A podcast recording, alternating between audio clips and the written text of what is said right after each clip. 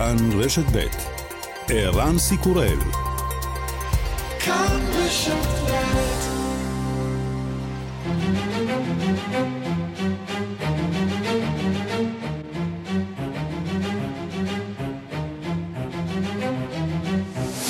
השעה הבינלאומית 20 בספטמבר 2022 והיום בעולם.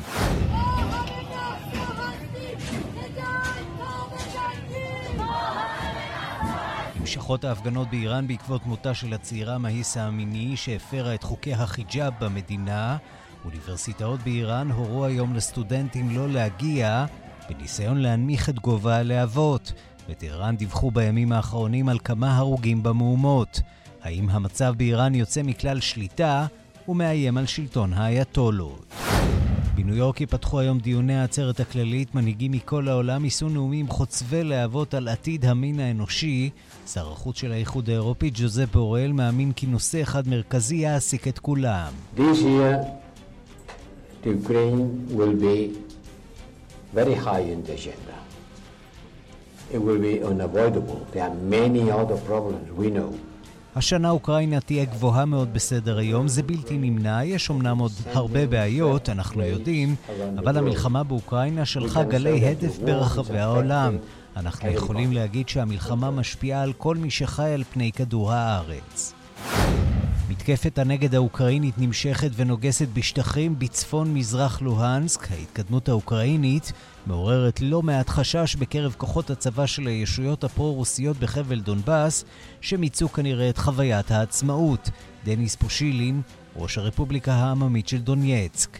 аппараты парламентов для того, чтобы они выработали э, те шаги, тот алгоритм действия, который позволит начать э, вопрос э, подготовки к референдуму.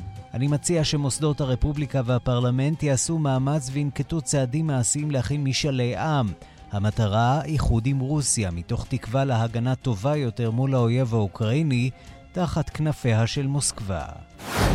דוקטור אנטוני פאוצ'י, מי שכיהן כמנהל המכון הלאומי לאלרגיה ומחלות זיהומיות בארצות הברית, מזהיר שאף שהקורונה נכנסה לשגרה, היא עוד עלולה להפתיע. We are not where we need to be if we're going to be able to, quote, live with the virus as we get into this coming late fall and winter, it is likely that we will see another variant emerge, and there's already on the horizon one that looks suspicious that it might start to evolve as another variant, and that's the BA2.75.2. אנחנו לא במקום שבו אנחנו צריכים להיות, אם אנחנו רוצים לחיות עם הווירוס, אנחנו נכנסים לסתיו וחורף, וסביר מאוד שנראה וריאנט חדש באופק.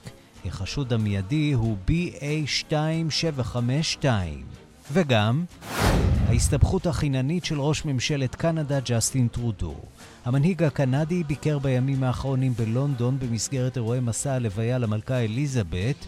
שלשום הוא נתפס במצלמה כשהוא מזמר בלובי של מלון, לצד אנשי צוותו, את הלהיט רפסודיה בוהמית של להקת קווין.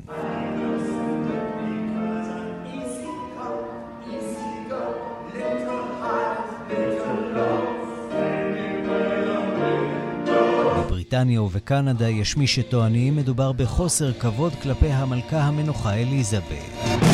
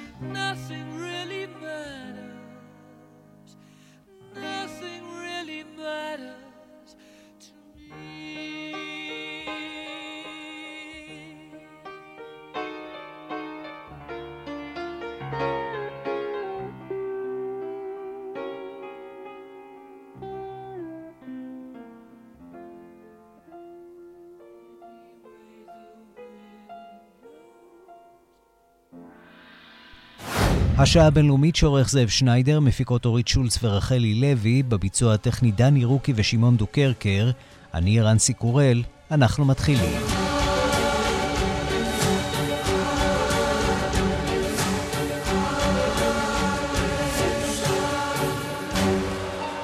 שלום רב לכם. אז זה היה אולי צפוי מראש, הנהגות הרפובליקות הבדלניות דונייצק ולוהנסק, שמוסקבה הכירה בהן כמדינות עצמאיות עוד ב-2014, הן מכינות משאלי עם כדי להעניק ניחוח חוקי לסיפוח הרוסי של דונבאס.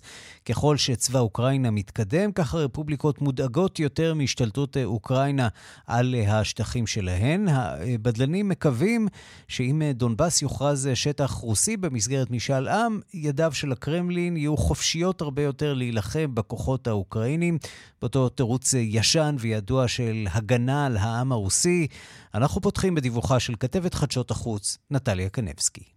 הלשכה הציבורית של הרפובליקה העממית של לוגנסק יוצאת ביוזמה לקיים מיד את משאל העם להכרה ברפובליקה כחלק מהפדרציה הרוסית. תושבי דונבאס עשו את בחירתם עוד ב-2014 במשאל העם על ההגדרה העצמית של אזור לוגנסק, כך קרא אתמול לינה ווקלובה, סגנית יושב ראש של הלשכה הציבורית של הרפובליקה הבדלנית של לוגנסק, הגוף הציבורי המייעץ לרשויות הרשויות הרשמיות. Общественная палата Луганской Народной Республики выступает с инициативой немедленного референдума о признании Луганской Народной Республики субъектом לטענת לינה ווקלובה, לאורך כל השנים האלה קיוו תושבי לוגנסק שיהיה משאל עם נוסף, שימלא את חלומם לחזור הביתה לרוסיה. האירועים האחרונים גילו לדבריה שהלאומנים בקייב חצו את כל הקווים האדומים, הנאצים מפגיזים בלי רחמים ומבצעים מעשי טרור נגד האוכלוסייה האזרחית של הרפובליקה העממית לוגנסק, במטרה להפחיד אותנו, טענה הנציגה של אלנר. הקריאה הנרגשת הזאת באה לאחר אותה שיחת טלפון מתוקשרת היטב ברוסיה בין מנהיגי הרפובליקות הבדלניות דונצק ולוגנסק לתיאום משאלי עם לצירופן לרוסיה. אפשר בהחלט לצפות שהבליצקריג המנהלי הזה של הקרמלין יצא לפועל כבר בימים הקרובים, שהרי לכוחות הרוסים אין הרבה זמן אל מול התקדמותם האיטית אך הבטוחה של האוקראינים אל תוך השטחים הכבושים.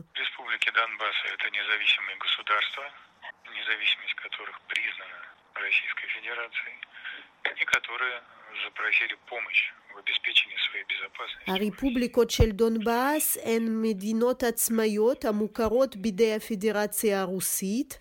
הן ביקשו עזרה מרוסיה, ורוסיה מעניקה את העזרה הזאת. חצי האי קרים הוא חלק בלתי נפרד מרוסיה, וכל ניסיון לגעת בשטח הרוסי יקבל מענה הולם.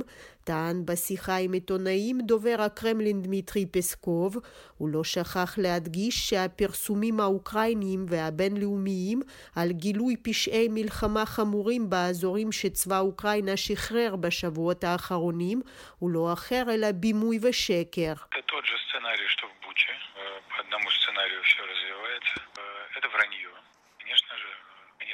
זה אותו התסריט כמו בבוצ'ה, הכל משתלשל לפי אותו התסריט, זהו שקר, ואנו בוודאי נגן על האמת, דברי פסקוב. הדברים שאיש בעולם, מלבד אזרחי רוסיה מאמינים לתעמולה של הקרמלין, אינו מאמין להם. This week we will be looking closely at the issue of accountability, because the reports on uh, war crimes in Ukraine continue building up. השבוע נעסוק בצורה מעמיקה בנושא האחריות, כי הדיווחים על פשעי מלחמה באוקראינה ממשיכים להגיע. הזוועות האלה אינן יכולות לקרות בלי שהאחראים בהן יובאו לדין. נמשיך לתמוך באוקראינה בסוגיה הזאת, הבטיח אתמול בעת נאומו בעצרת הכללית של האו"ם שר החוץ של האיחוד האירופי ז'וזפ בורל. אנחנו מכאן אה, לניו יורק, שם תיפתח היום העצרת הכללית של האו"ם, שלראשונה מזה שנתיים תתקיים באופן מלא ובנוכחות אה, אישית. נשיא ארצות הברית ג'ו ביידן, שבאופן אה, מסורתי פותח את העצרת, ינאם רק מחר בגלל השתתפותו בהלוויית המלכה אליזבת. שלום לכתבנו בוושינגטון, נתן גוטמן. כעת בניו יורק, לקראת הפתיחה הרשמית של עצרת האו"ם. נתן, רק נאומים חגיגיים, או שיש גם משמעות מעשית למפגש הזה? אז זהו, כמו שאנחנו יודעים תמיד, הנאומים החגיגיים הם בעצם הסיבה כדי להגיע לכאן לניו יורק, לסגור חצי עיר, להפוך אותה לעיר של אח"מים. לשאת את הנאומים המרשימים האלה, שבכל מדינה תמיד אה, מאוד מתרגשים כאשר ראש המדינה שלהם או הנציג שלהם מדבר, אבל מעבר לזה אין לרוב הרבה תוכן, אבל יש הרבה שקורה מסביב, וזאת הזדמנות מאוד טובה לעשות שבוע דיפלומטי מאוד מרוכז, וגם השנה זה לא יהיה שונה. קודם כל, אה, אנחנו נמצאים בפעם הראשונה שיש עצרת כללית של האו"ם כאשר רוסיה נמצאת במלחמה באמצע פלישה לאוקראינה. פוטין לא יגיע לעצרת האו"ם. אגב, גם אה, נשיא סין שי לא יגיע, או שי לא יגיע לעצרת הכללית. אמ, יהיה מעניין לראות כיצד אוקראינה משפיעה על זה. וגם מעניין לראות כיצד הנשיא ביידן, שבאמת באופן מסורתי לרוב פותח את העצרת, מחר, הפעם הוא ידבר רק מחר, כיצד הוא ינסה לארוז את התמונה העולמית החדשה שמצטיירת שבשנה האחרונה ארה"ב שאינה מעורבת עוד במזרח התיכון, שנסוגה כבר מאפגניסטן, מצד שני נמצאת אה, אה, לראשונה זה שנים במלחמה גדולה ומתמשכת ברוסיה, כאשר ארה"ב מסייעת לצד אחד אבל לא מתערבת צבאית, כאשר יש גם את כל המתיחות עם אה, סין וטיוואן בצד השני, יש הרבה נושאים שעל הפרק, ולכן אנחנו רואים גם את הנאומים הרשמיים שבהם יצהירו המנהיגים את המדיניות שלהם, גם מפגשים צדדיים שנועדו להסדיר הרבה דברים, כמו למשל אה, אה, פגישה היום למשל בין אה, ראש ממשלת ישראל יאיר לפיד לארדואן מטורקיה, הזדמנות טובה לשדרג מחדש את היחסים כאשר שניהם נמצאים באותה עיר, או שיחות של שר החוץ האמריקני טוני בלינקן עם המנהיגות בלבנון ובישראל כדי לנסות לפתור את שאלת קידוחי הגז. כל הדברים האלה מתרחשים תחת המטריה הגדולה הזאת של העצרת הכללית. אז יהיה הרבה מה שאנחנו מכנים אה, בשולי העצרת אה, הכללית, אבל אה, על הבמה בעיקר ידברו על אוקראינה, ידברו mm-hmm. ודאי על שינויי האקלים. במידה רבה האירוע הזה יצביע עד כמה האו"ם הוא ארגון מפוצל, מפולג, שכרגע לא יכול לגבש הסכמות על שום דבר, כיוון ש... חזרנו לימי המלחמה הקרה, אה, אולי בגרסתה החמה. בדיוק, ונושא נוסף שכמובן יעלה הוא, הוא שאלת איראן, או לפחות נושא שמעניין את המאזינים שלנו בישראל יותר, זה שאלת איראן. ראיסי דווקא כן הגיע לניו יורק, הוא מתקבל בהפגנות נגדו, כמובן שהיה לו את הראיון שהוא נתן ל-60 דקות לפני הביקור שלו, אה, ראיון שבו הוא, הוא גם אה, הכחיש את השואה וגם לא נשמע כמי שבא לפה כדי להתפשר או לשאת חן בעיני המערב, יותר בא כדי להצדיק את המוניטין שלו כהארדליינר, כך שכן, אנחנו נראה גם את זה כאן. ובהחלט גוף שהוא מפוצל, גוף שכל מדינה בו עוסקת בענייניה, אם יש נושאים שהם באמת יותר מזה שאולי קצת מאחדים, אולי זה נושא האקלים שהולך ותופס בשנים האחרונות מקום יותר מרכזי באו"ם, אנחנו נערכים לקראת ועידת האקלים אה, הבאה של האו"ם שתתרחש במצרים בחודש נובמבר, סביב הנושא הזה יש טיפה יותר הסכמה. כן, היא טיפה יותר הסכמה ואולי אה, אופטימיות, אבל אה, מצד שני שקועים עמוק עמוק אה, בתוך משבר אנרגיה שמחזיר אותנו כמובן בחזרה. מאוד בוודאי. למלחמה באוקראינה. נתן גוטמן בניו יורק, אתה כמובן תמשיך ותעקוב אחר הנאומים, כולל זה של ראש ממשלת ישראל. אנחנו נשמע אותו ביום חמישי. תודה רבה לך על הדברים. תודה, ערן.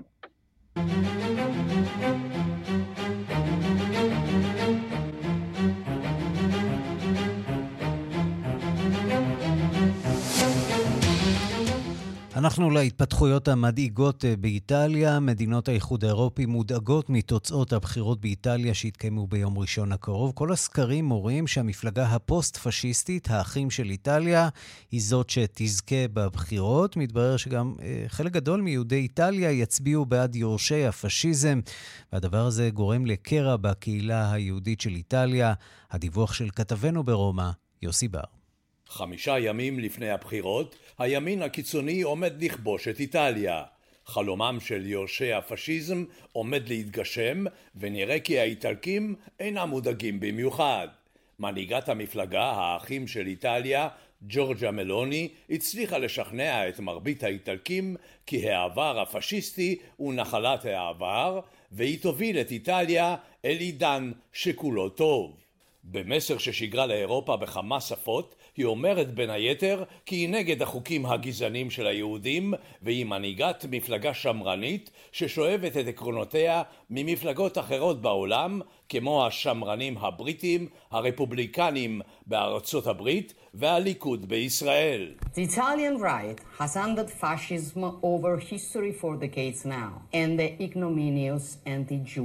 laws, que comparte valores y experiencias con los stories británicos, los republicanos אסטדונידנצס y el ליכוד ישראלי. מדינות האיחוד האירופי מודאגות. מנהיג המפלגה הסוציאל דמוקרטית בגרמניה אמר אתמול כי ניצחונם של הפוסט פשיסטים באיטליה מסכן את האיחוד האירופי. גם מדינות אחרות מביעות דאגה מעתיד הדמוקרטיה באיטליה וזכויות האדם. מלוני הלאומנית היא ידידה קרובה של אורבן ההונגרי ואף היא מתנגדת לנישואים חד-מיניים, לכניסת מהגרים ולעודף דמוקרטיה.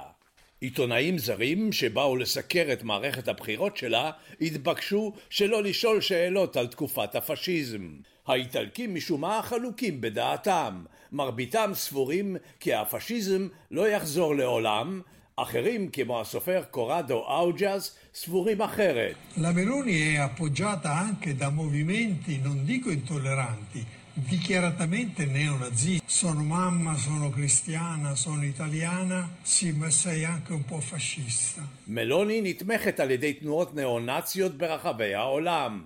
כשהיא אומרת, אני איטלקייה, אימא וקתולית, היא שוכחת להוסיף שהיא גם קצת פשיסטית. הדבר שמפתיע בבחירות הקרובות הוא שכ-30% מיהודי רומא עומדים להצביע עבור המפלגה הפשיסטית.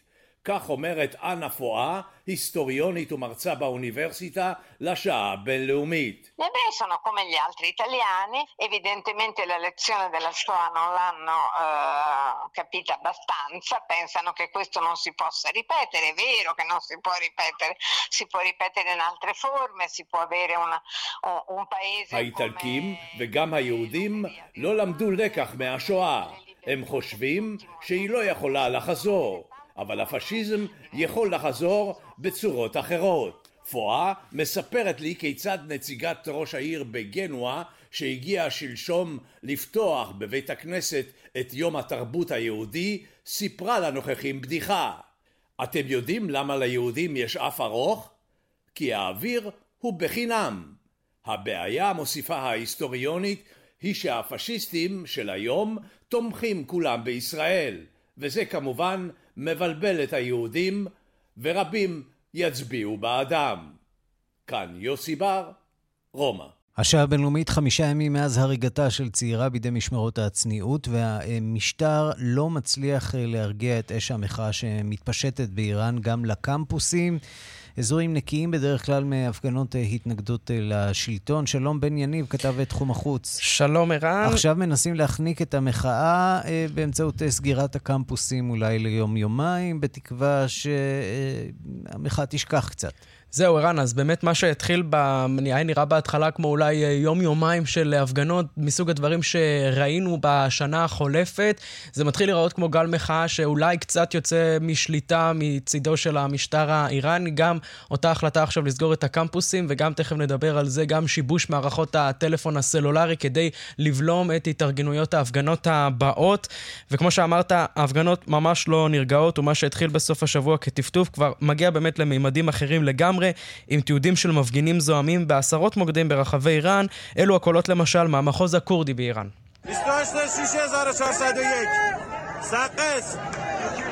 پایین آوردن پرچم رژیم جمهوری فاسد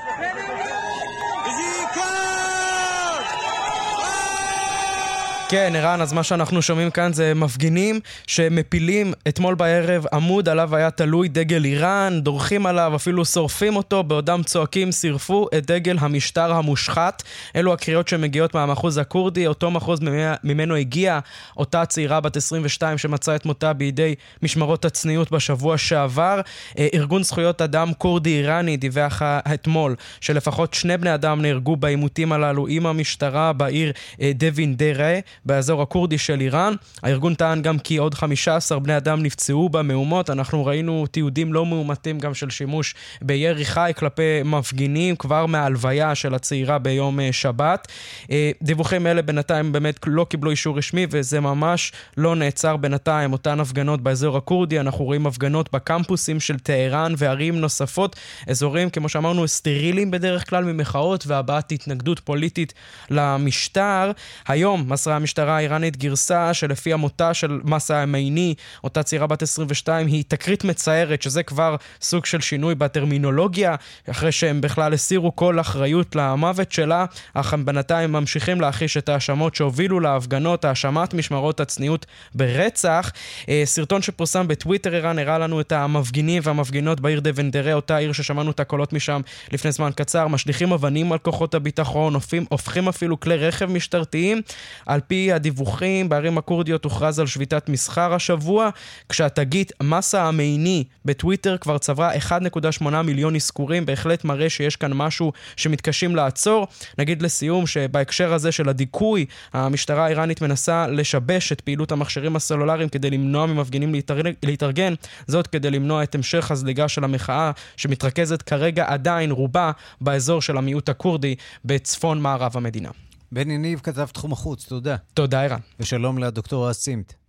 שלום רב. ממרכז אליאנס ללימודים איראניים והמכון למחקרי ביטחון לאומי באוניברסיטת uh, תל אביב. אנחנו מתרגשים, אבל אה, מי שקצת אה, עוקב אחרי ההיסטוריה האיראנית אה, של העשורים האחרונים, אה, מרגיש גם תחושה של אה, דז'ה וו, כבר היינו בסרט הזה. כן, אני מסכים איתך, אה, אם כי צריכים לבוא ולומר ככה. בשנים האחרונות, מאז אה, סוף 2017, אנחנו עדים לגלים חוזרים ונשנים של מהומות ומחאות באיראן. אה, המהומות אולי המשמעותיות ביותר היו בנובמבר 2019, מהומות הדלק, אבל גם ביולי האחרון ראינו הפגנות משמעותיות באיראן. רובן ככולם, הייתי אומר, המאפיין הבולט שלהם זה שהם היו על רקע כלכלי, כלומר על רקע אה, מצוקה כלכלית, על רקע אה, יוקר המחיה, על רקע העלאת המחירים, בין אם הדלק, בין אם אה, מוצרי היסוד. מה שאנחנו רואים הפעם, וזה קצת שונה מבעבר, זה הפגנות שמתמקדות באמת לא בסוגיה הכלכלית, אלא בסוגיית החירויות הפוליטיות והאזרחיות, בעיקר נושא אכיפת קוד הלבוש האסלאמי.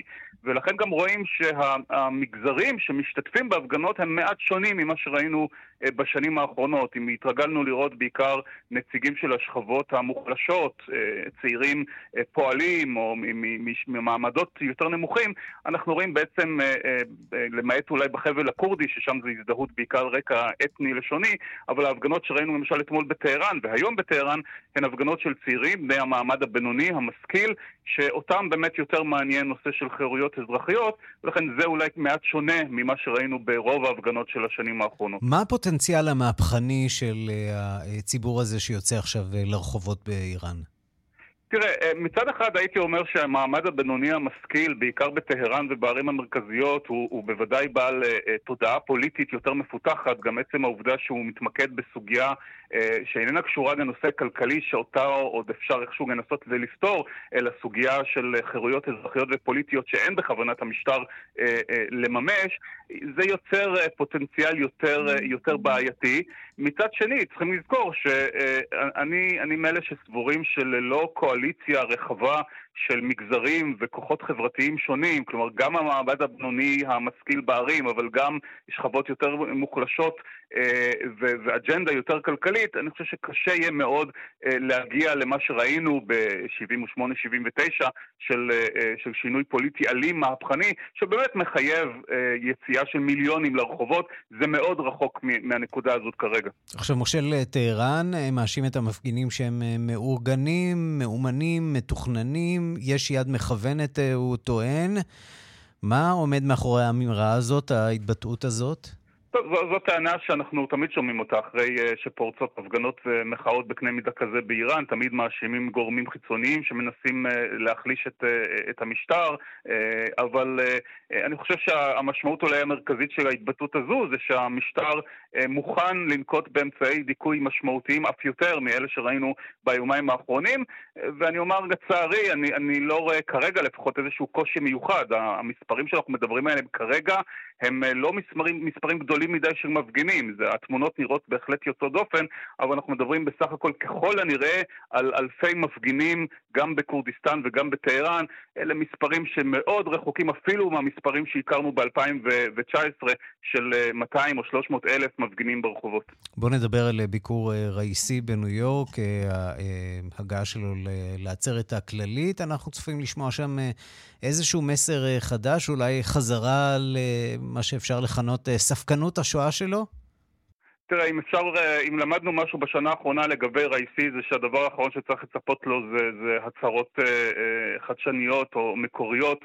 אה, בסך הכל רייסי הסתמן בשנה האחרונה כסוג של, אה, אגב לא מפתיע, סוג של בירוקרט אפור, אפרורי, שרואה את חמינאי כמנטור שלו, אה, בסך הכל מחזיק באותן עמדות, פחות או יותר כמו של מנהיג איראן, ואני לא צופה לאיזה שהן הכרזות מיוחדות מעבר למה שאנחנו רגילים לשמוע מה, מההנהגה האיראנית, אם בתקופתו של רוחני ידענו עוד, יכולנו עוד לשמוע קולות קצת שונים אה, ביחס למה שהתרגלנו אולי קודם לכן.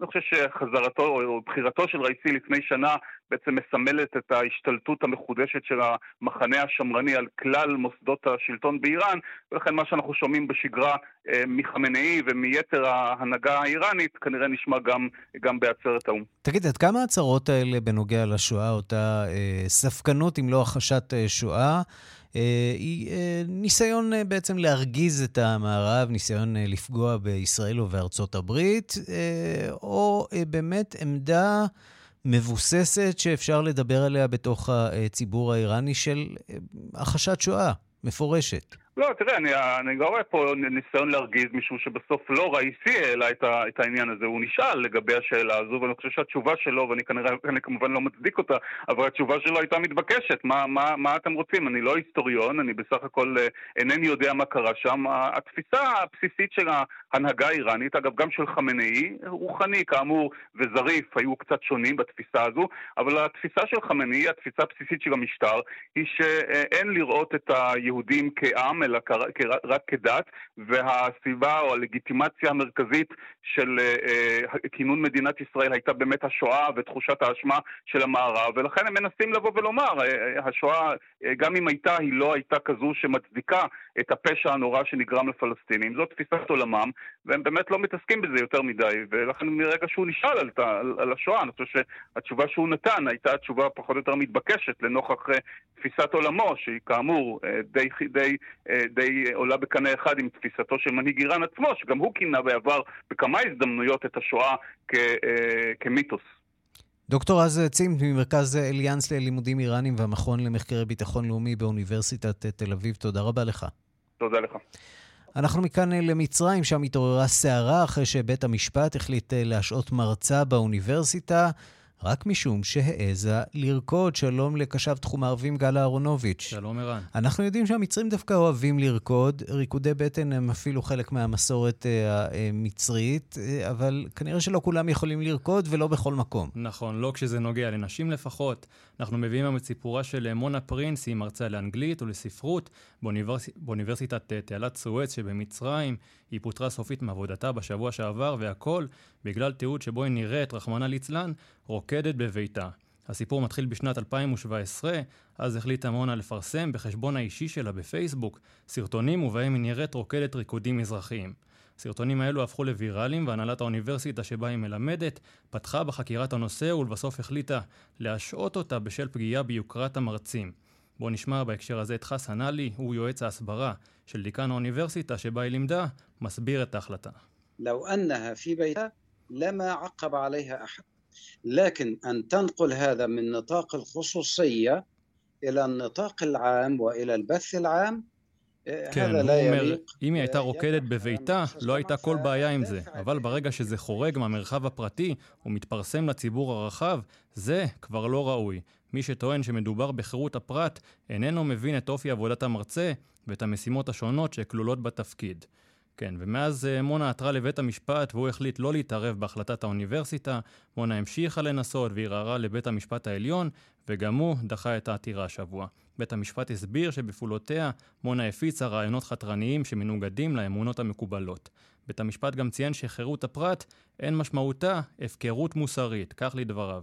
ההחלטה עוררה לא מעט תגובות משני צידי המתרס, הנה מה שאמרה פאטמה סראז', מנהלת ארגון זכויות אדם במצרים. طول ما عضو هيئة التدريس مارس حريته الشخصية خارج الحرم الجامعي وبعيد كل البعد عن ما يقدمه للطلبة وتلاميذه דאחל الحرم الجامعي فهو لا يجوز כן, היא אומרת, כל עוד המרצה מבטא את חירותו האישית הרחק מתלמידיו ולא בתוך האוניברסיטה, אין לה כל זכות להרחיק אותו. המרצה צריך למלא את תפקידו בין כותלי האוניברסיטה, מחוצה לה, הוא נחשב לאזרח מצרי כמו כולם. וצריך לומר שמונה עצמה הגיבה על החלטת בית המשפט וכתבה בפליאה כיצד תיעודים שבהם אני רוקדת בביתי פוגעים ברגשות התלמידים והמרצים בשעה שמרצים המטרידים תלמידות ומרצות נחשבים לדוגמה ומופת. והסיפור הזה, ערן, הוא עוד דוגמה למתח שהולך וגובר בין הממסד השמרני, אם תרצה, לאנשים, ובמקרה הזה נשים, שמבקשות לקבל את הזכויות המגיעות להן. והפעם, כאמור, זה לא הצליח. כן, וזה חלק אה, כנראה מתרבות הפוליטיקלי קורקט שהיא אה, במזרח ובמערב כאחד. אה, ראינו בשבועות האחרונים מה קורה עם ראשת ממשלת פינלנד, שנלכדה בעדשת המצלמה כשהיא חוגגת במסיבה. נעסוק בתום השעה הזאת גם במנהיג אחר שהחליט לשיר, ג'סטין טרודו, ראש ממשלת קנדה, והוא חוטף על זה.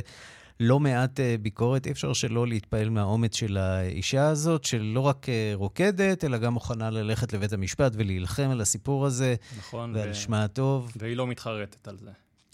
תודה רבה לך, גל אהרונוביץ', קשב אה, תחום הערבים. תודה. השעה הבינלאומית, אנחנו עם בריטניה, שמתמודדת עם ההיסטוריה שלה, גם המלכותית, אבל אה, לא רק, אחרי אירועי הלוויה אמש, ואולי בעקבות אה, לא מעט שאלות שנשאלות על אה, הקשר בין בריטניה לקולוניות שלה. פסל חדש אה, שנבחר אה, החודש להיות אה, מוצג אה, בכיכר אה, טרפלגר הוא הפתעה של ממש. אנגליה בוחרת להתמודד עם אה, גזענות ועבדות במבט אה, ישיר אה, מתמיד. שלום לחוקרת התרבות מאיר קרימולובסקי. שלום, שלום ערן. אנחנו מדברים על פסל של דמות אפריקנית, וזה מתברר לא כזה מובן מאליו שם בלונדון. קודם כל, אתה יודע, זה הוצב בימים הכי לוהטים באנגליה, של מות המלכה, לוויית המלכה, בכיכר הכי חשובה, שבה גם אנגליה מראה את הכוח שלה עם נלסון הגנרל המפורסם, עם ה-National Gallery הגדולה, זאת אומרת בעצם כיכר הכי מרכזית בלונדון, כיכר טרפלגר, ושם יש סטנד מה שהם קוראים plinth, שעליו כבר לפני שנים נעלם הפסל שהיה שם, פסל כמובן מלפני מאות שנים, ומאז שנת 2000 עיריית לונדון בוחרת כל שנתיים אומן שיציב שם פסל. אחד הפסלים הפרובוקטיביים שהיו שם היו של מרק קווין, אומן אנגלי שפיסל אה, דוגמנית יפהפייה שהיא אה, מילדי הטלאומיד, אתה יודע, הילדים שנולדו עם גפיים אה, לא מפותחות. וכמובן כולם אמרו, בכיכר כזאת להעמיד אישה לא מושלמת? והוא אמר, היא מושלמת, אז מה אם יש לה את הבעיה הזאת? הפעם, פעם ראשונה בכיכר הכל כך קולוניאלית, הכל כך לבנה, מוצב פסל שחור של אומן שחור, דוקטור סמסון קבלו, שהוא גם אה, מרצה לאומנות בדרום אפריקה, והוא מקולוניה בריטית לשעבר, מלאווי, אגב אני לא ידעתי איפה זה, זה מזרח אפריקה ליד mm-hmm. טנזניה, והם היו קולוניה משלהי המאה ה-19 עד שב-66 המלכה אליזבת השנייה נתנה להם עצמאות, והוא מעמיד שם פעם ראשונה כפסל שחור של אה, לוחם אה, חירות, אפשר להגיד, לוחם זכויות שהיה בעצם כומר בסטיסטי, ולידו בקטן, הפסל של הכומר הוא ענק, ובקטן, בגודל של אדם, את החבר שלו, הלבן, שהיה גם הוא מיסיונר, פעם ראשונה שחור יותר גדול מלבן. בואו נשמע את דוקטור קמבלו. At the time, it was forbidden for Africans to wear hats before white people, and this is one part of the reasons why he was uh, uh, one of the reasons why he was killed. Uh, he was protesting against such injustices against black people. So yeah, mm. the, the sculpture put emphasis on on these hats.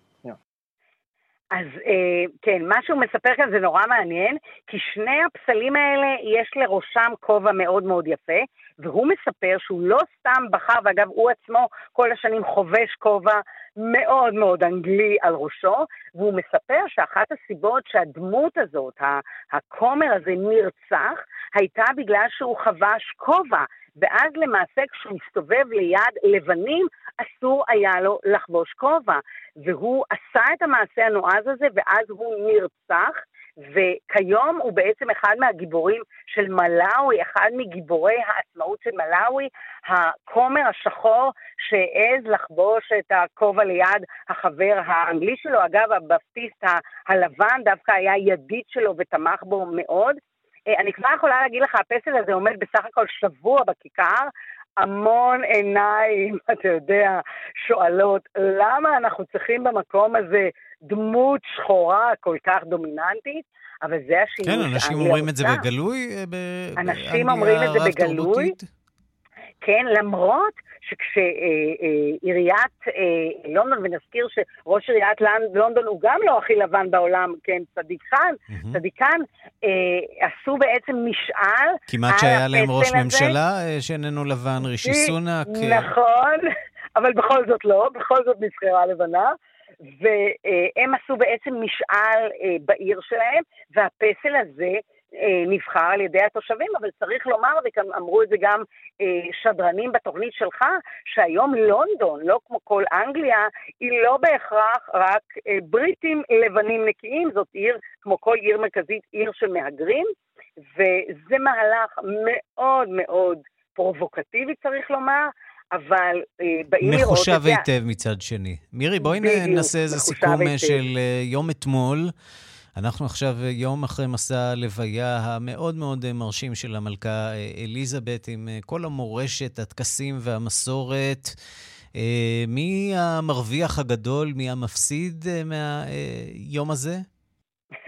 זה מעניין, כי בלילה דיברתי עם אנשים שאני עובדת איתם בגלריה של הארמון, והם אמרו שהם היו צריכים לפגוש את, ה, את המלך החדש, אבל זה לא יקרה, המלך החדש מותש לחלוטין, עייף מאוד מהאירועים האחרונים. טוב, בקצב הזה אה, חלילה הם יצטרכו להכין את אה, אירועי לונדון ברידג' 2.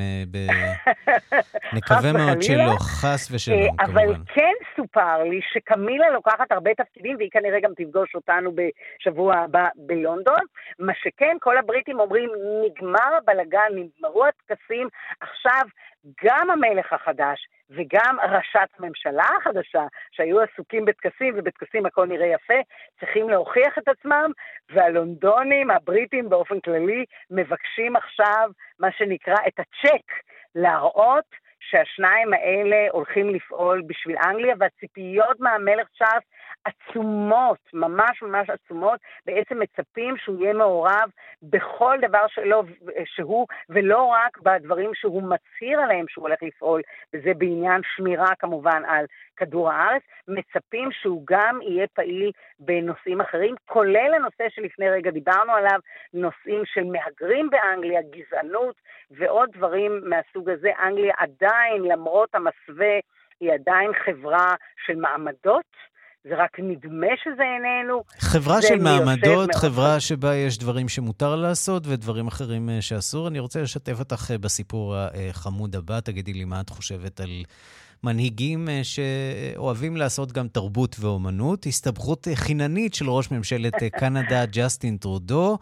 הוא ביקר בימים האחרונים בלונדון במסגרת אירועי מסע הלוויה למלכה אליזבת, ושלשום הוא נתפס במצלמה ליד הפסנתר, כשהוא מזמר שם, לצד אנשי צוותו, את הלהיט רפסודיה בוהמית של להקת קווין. בואי נשמע קטע ממופע המחזמר של ג'סטין טרודו.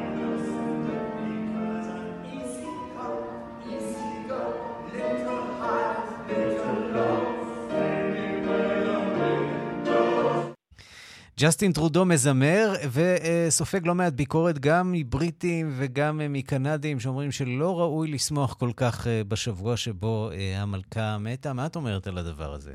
אז אני אזכיר שהמלכה, המשפט הדומיננטי שהיא כתבה בקשר לצוואתה, שהיא רוצה שבלוויה שלה לא יהיה משעמם, לא יהיה ארוך, זה קצת היה, ולא יהיה עצוב. היא רוצה שאנשים יתרגשו ויחייכו. היא גברת ההומור, ולכן, אני לא יודעת אם שמת לב אתמול, היו הרבה אנשים שכשעבר הארון מחאו כפיים, אנשים שאלו אותי למה הם מוחאים כפיים.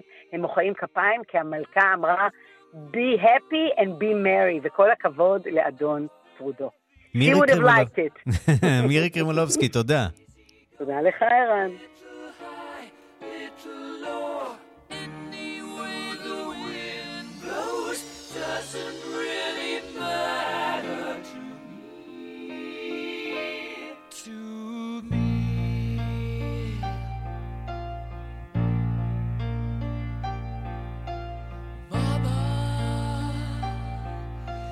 kill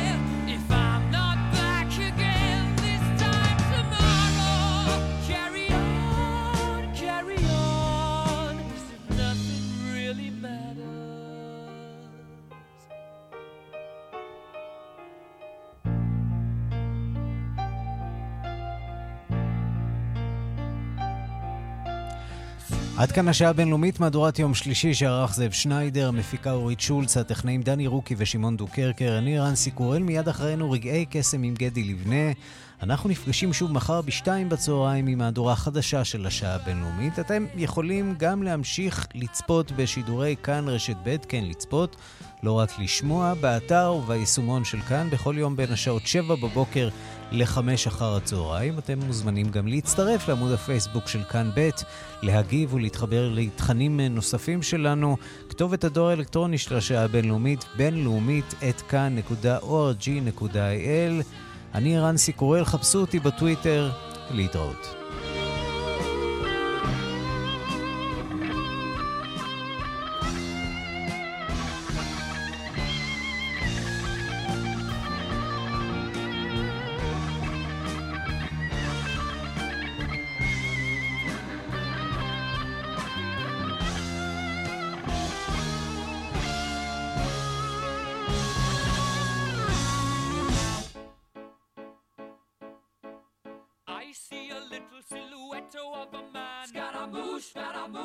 you to the bottom.